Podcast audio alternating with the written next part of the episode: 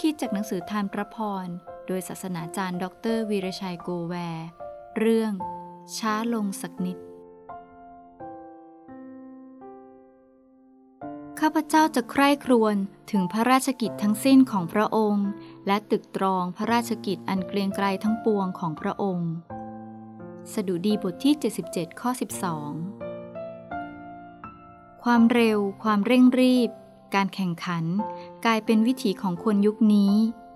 ผมรู้จักนักธุรกิจคริสเตียนท่านหนึ่ง ท่านมีชีวิตเรียบง่าย ขับรถเองเสมอ เวลาเดินทางไกลไปต่างจังหวัดจะชอบขับรถเอง ท่านเล่าให้ผมฟังว่า มีคนบ่นสงสัยว่า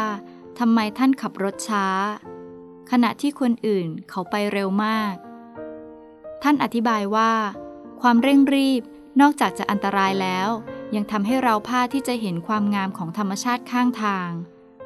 ความเร็วทำให้เราผ่านสิ่งดีๆ ระหว่างการเดินทาง และท่านยังเล่าให้ฟังว่า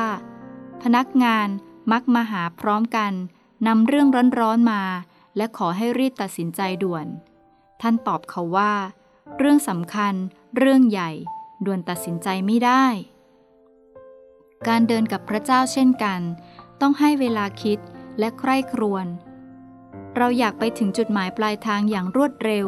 อยากเรียนรู้และเข้าใจพระเจ้าอย่างเร่งรีบ เราต้องการหลักสูตรเร่งรัด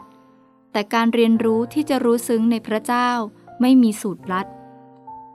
แท้จริงในเส้นทางที่เราเดินมีบทเรียนดีๆ มากมายให้เรียนรู้ เราสัมผัสพระเจ้าได้จากธรรมชาติรอบตัวเรา ดาวิดผู้เป็นกษัตริย์ที่ประสบความสำเร็จยิ่งใหญ่ในชีวิต เพราะพระองค์พึ่งในพระเจ้า ความสัมพันธ์ระหว่างพระองค์กับพระเจ้า คือเคล็ดลับสำคัญในชีวิต ไม่ว่าชีวิตจะยุ่งยากขนาดไหน ไม่ว่าความเร่งรีบในชีวิตจะมีมากเท่าใด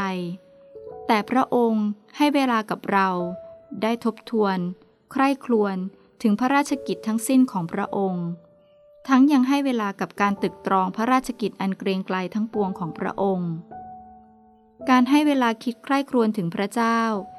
คิดถึงความรักที่พระองค์ทรงกระทำแก่เรามากมาย นอกจากความรอดที่ทรงโปรดประทานให้